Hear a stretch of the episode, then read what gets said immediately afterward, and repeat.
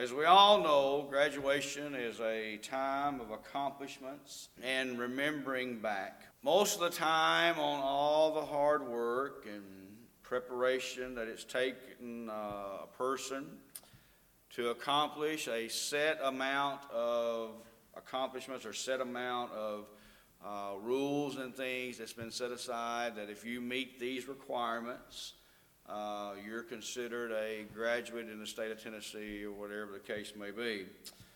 But graduation is a time also, I believe, to be thankful. To be thankful to all persons involved in your accomplishments. Whether you're going from eighth grade to, or eighth grade to ninth grade or uh, third grade or fourth grade, I think we need to be thankful for those around us who help us. Young people, I want you to think about all the time that your parents or maybe even your grandparents have spent helping you do homework, helping you accomplish these great uh, tasks of these projects. We have projects in our house. I don't know about you, we still do. We've got one more coming through, and uh, those projects have to be done, and sometimes it's a family effort. I don't know about y'all, but sometimes there has to be wood cut, and there has to be this and that done, or whatever the case may be, um, to help and be able to get those projects done. I can remember years ago, um, Adriana done some type of project. Uh, I can't remember the name of it, where one thing knocked over the other. Y'all know what I'm talking about. And uh, there's, there's a scientific name for that, but I'm gonna tell you that was the craziest thing I ever done. That's the closest I ever come to losing my religion. Uh, is it to get all the way down to the bottom, and, and it forget, it would knock that one thing over, and the whole thing would be just kapunk. Uh, but anyway, I can remember working on that thing for hours in the kitchen. Uh, just her and I, and, and even Micah and all the rest of the family. We was trying to get do what it's supposed to do. Um, but graduation is a time to be thankful for all those accomplishments that people have helped us with and the people in your life that has seen you through to this time. Also, to be thankful to God in blessing us with all of your accomplishments.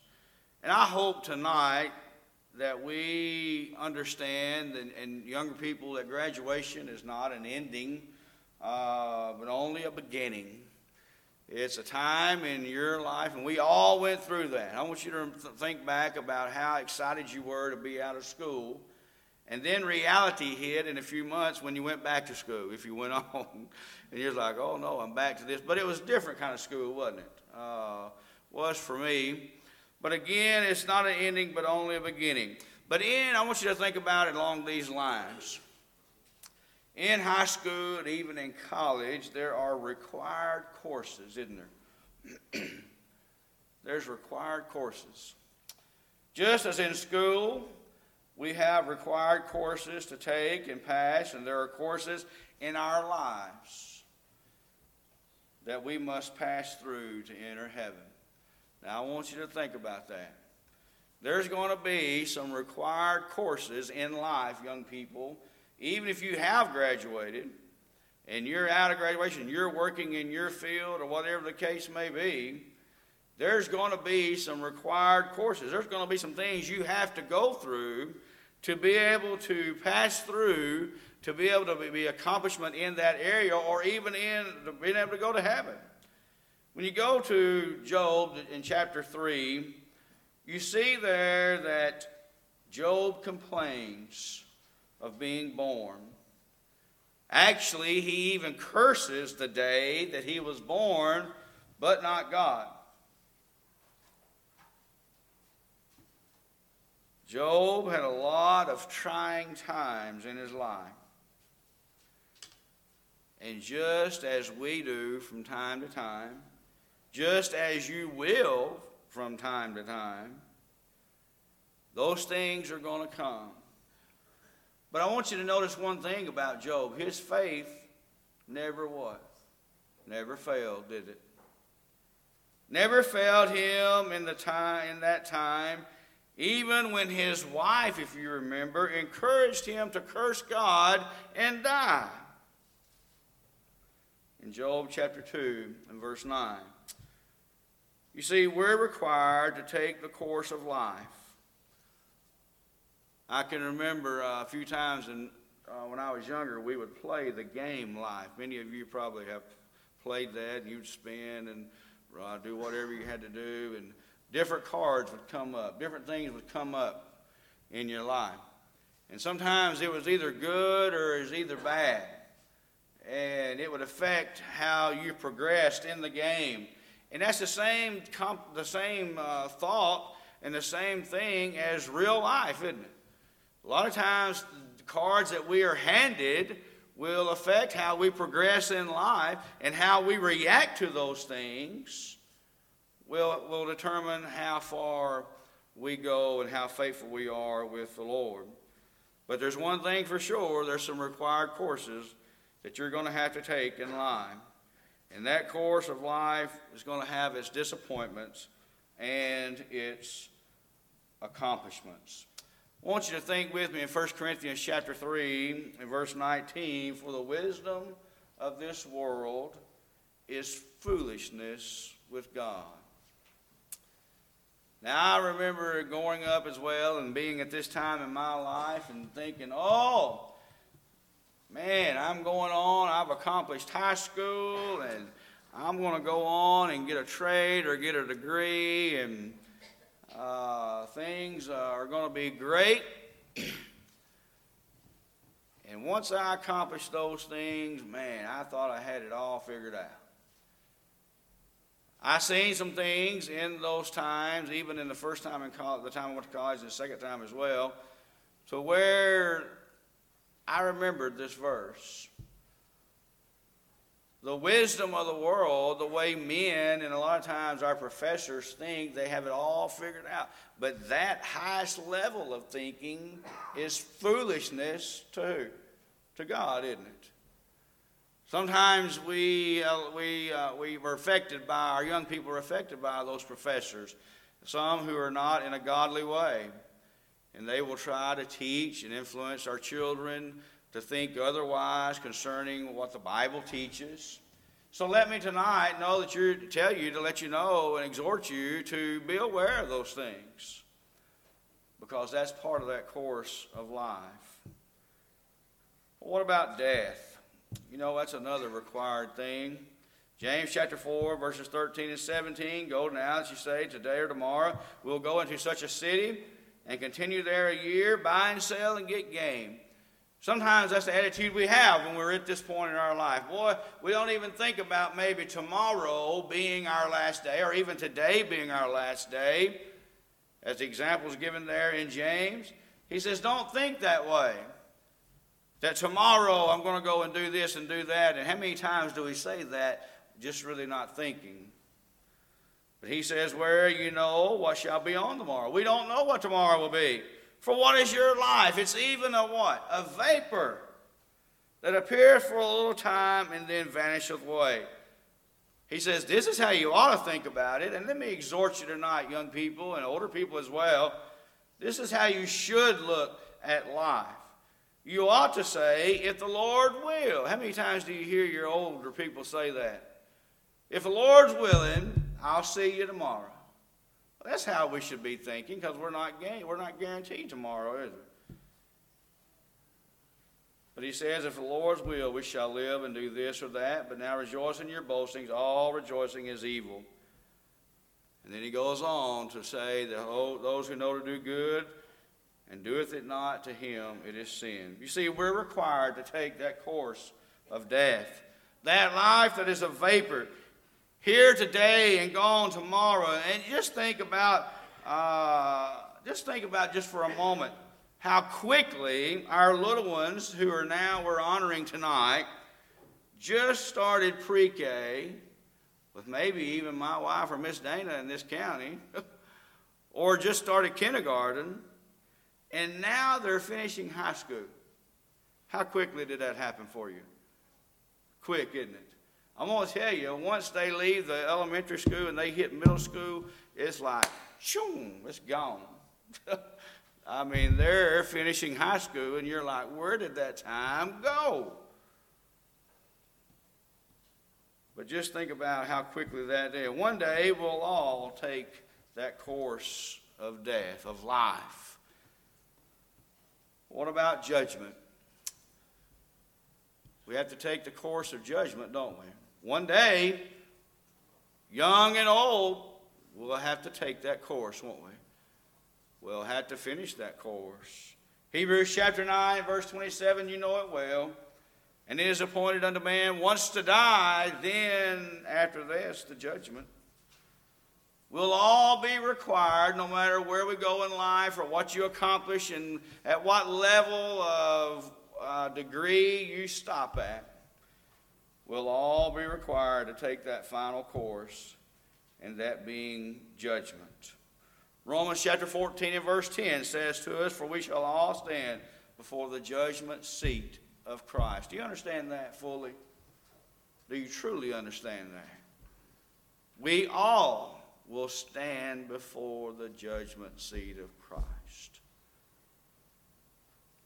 Just as you have required courses in high school, you also have some elective courses, don't you? You have some that you can take that uh, interest you. you, you know, they're not on the course path, and you can vary a little bit from that. Some, most of the time, they're fun courses, aren't they? Uh, something you may enjoy. Uh, maybe uh, in the agriculture field or sports field or whatever the case may be. But you get to choose those in high school and college and, and get to choose what you take. And we all are allowed to choose whether we are lost or saved. You see, that's an elective. Our Lord wants you to be saved. It's a requirement, really. But we choose it as an elective. We can choose. The Lord chooses, uh, chooses, or allows us rather to choose whether you're lost or whether you're saved concerning His way, according to God's commandments. And you know what? This is always your decision.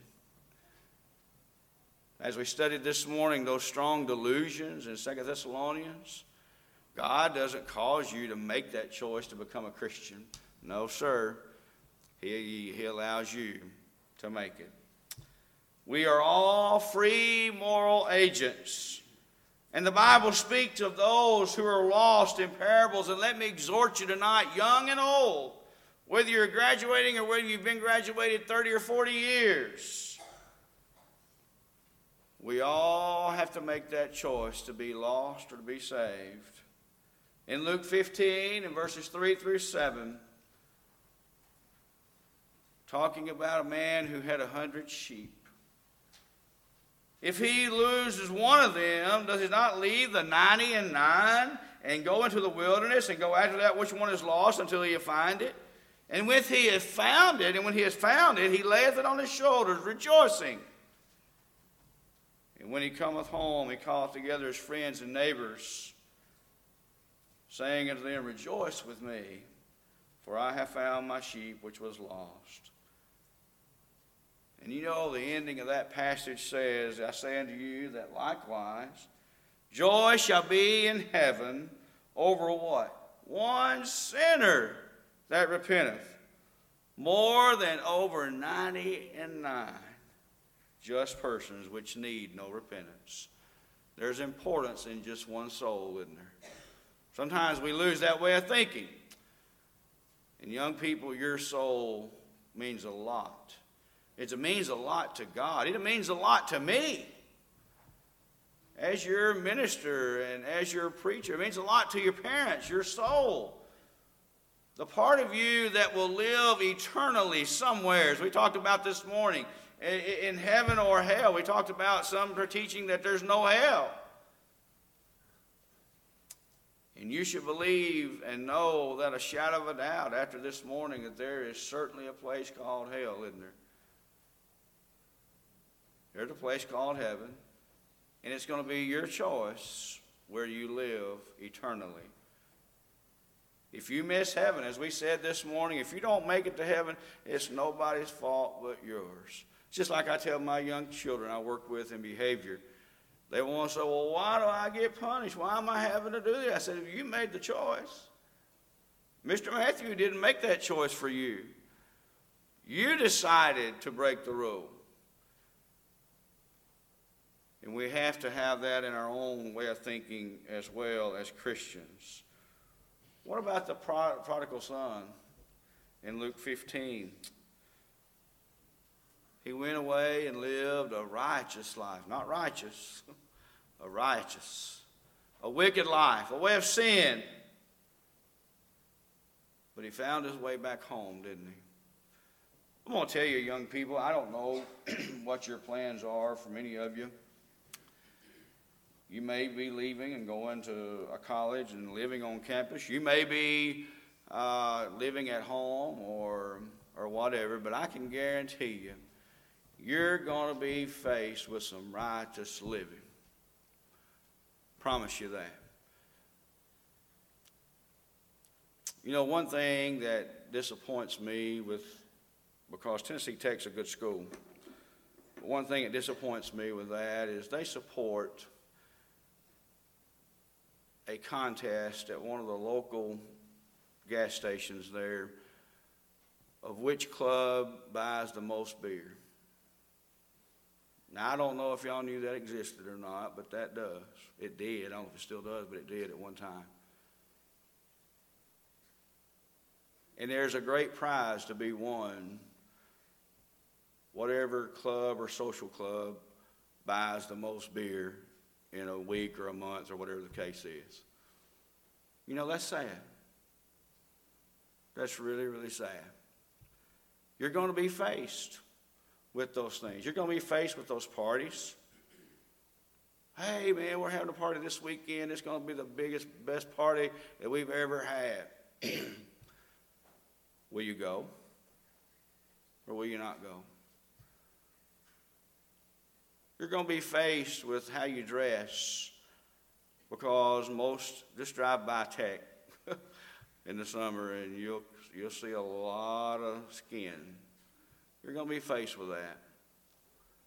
You're going to be faced with challenges in the classroom of where they teach against creation. And not just only at our local college, but colleges across America. Be careful with that. Be warned. Because the Bible teaches us through God's Word that He wants you to be saved. He doesn't want you to be lost. 1 Timothy chapter 2 and verse 4 who will have, God is the one who will have all men to be saved and come into the knowledge of the truth. John 3 and verse 17, sometimes we often don't quote that after 16. For the Son of Man has come to seek and what? Save that which was lost. Lastly, tonight, some advice. I use this with my own children, and I've used this with groups of teenagers that Amanda and I have worked with through the years. We would take them on trips and we would turn them out into the malls and go to the mall. And I'd always tell them, remember who you are. Remember who you are. But I want to add something to that tonight. If you're a Christian, if you've been baptized for remission of your sins, and you're representing God, and you're representing the church, and you're representing your parents, and if you attend here at McCoynsville and you are a member of the church, you are a reflection of this church. You are, when people see you outside of here in college or high school or ball field or wherever you are, how you talk, how you dress, how you react, what you do, what you don't do, you are a reflection upon this congregation of people. Number one, you're on a reflection of God. You're a reflection of this congregation, a reflection of your parent. So, some of the best advice I can give you tonight is remember who you are, and let me add to that whose you are. You're God's chosen people, and make sure you act that way. Even if you're still in high school, even if you're going on to college or, or going on to the workforce or whatever the case may be, remember who you are. And remember who you belong to. You belong to your parents, you belong to God first, and you belong to this congregation. And when people look at you and they say, Boy, I can know that that's a McCoynsville young lady. I, why? Because how she dresses or how she talks or how she acts. Or I know that's a McCoynsville young man because I, look, look how he acts and look how he treats uh, his friends and, and look how he performs in the classroom and he's always respectful. You see, that's what we want. That's what God wants. But remember who you are. Remember you're God's children and you're bought and paid for through the, the blood of Christ. John 3 and verse 16. That's important. That great advice. You see, you're redeemed, or you were not redeemed with corruptible things as silver and gold. As 1 Peter 1 18 and 20 tells us, but with the precious blood of Christ a lamb without blemish. We're not to grieve the Holy Spirit of God, Ephesians 4 and 30. And we're to live up to our expectations. Let me challenge you tonight, young or old, to set for yourself expectations and set them high. Set for yourself standards in who you date who you hang around, your friends, your close friends, and you hold to those standards. Often, sometimes in our own home, we would have conversations that there's just not a lot of good people out there. Yeah, you're right. But don't you lower your standards. You hold on to your standards. God has a plan for you. You hold on to that. You set those standards high for a young lady or a young man in whom you date, and you expect that out of that person, and they should expect it out of you. You see, that's, that's good stuff. Live up to those expectations. You see, our parents expect things from us and from you. Most of God, most of all, God expects things from you.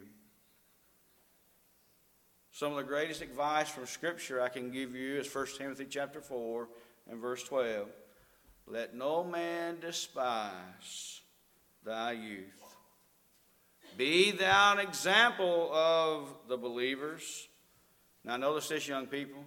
You're going to be an example. He's going to tell you in what? In word, in conversation, in charity, in spirit, in faith, in purity. You be that example. Live up to those expectations and keep your body pure as God would have it to be. Keep your priorities straight. Priorities are big.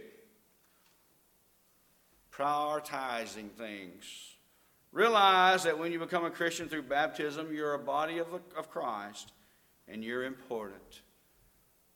Younger people and older people, we care about your soul. We older people do. God does. But you've got to keep your priorities straight. Our scripture reading tonight in Colossians 3 and verses 1 and 2. If you be then risen with Christ, seek those things where? That are in the world? No. He says, things that are above where Christ sitteth on the right hand of God. Set your affection on things above, not on things of the earth. Matthew 6 and verse 33, but seek ye first the kingdom of God and his righteousness, and all things, he says, will be added unto you. Ecclesiastes, the preacher says in chapter 12, verses 1 and 13, Remember now thy Creator in thy youth, in the days of thy youth, while the evil days come not, nor the years draw nigh, when they shall say, I have no pleasure in them. But the whole duty of man says, Let us hear the conclusion of the whole matter. Fear God and keep his commandments, for this is the whole duty of man. You see, remember God now. And we're going to close just in a second. Remember God now. Don't wait till you're old.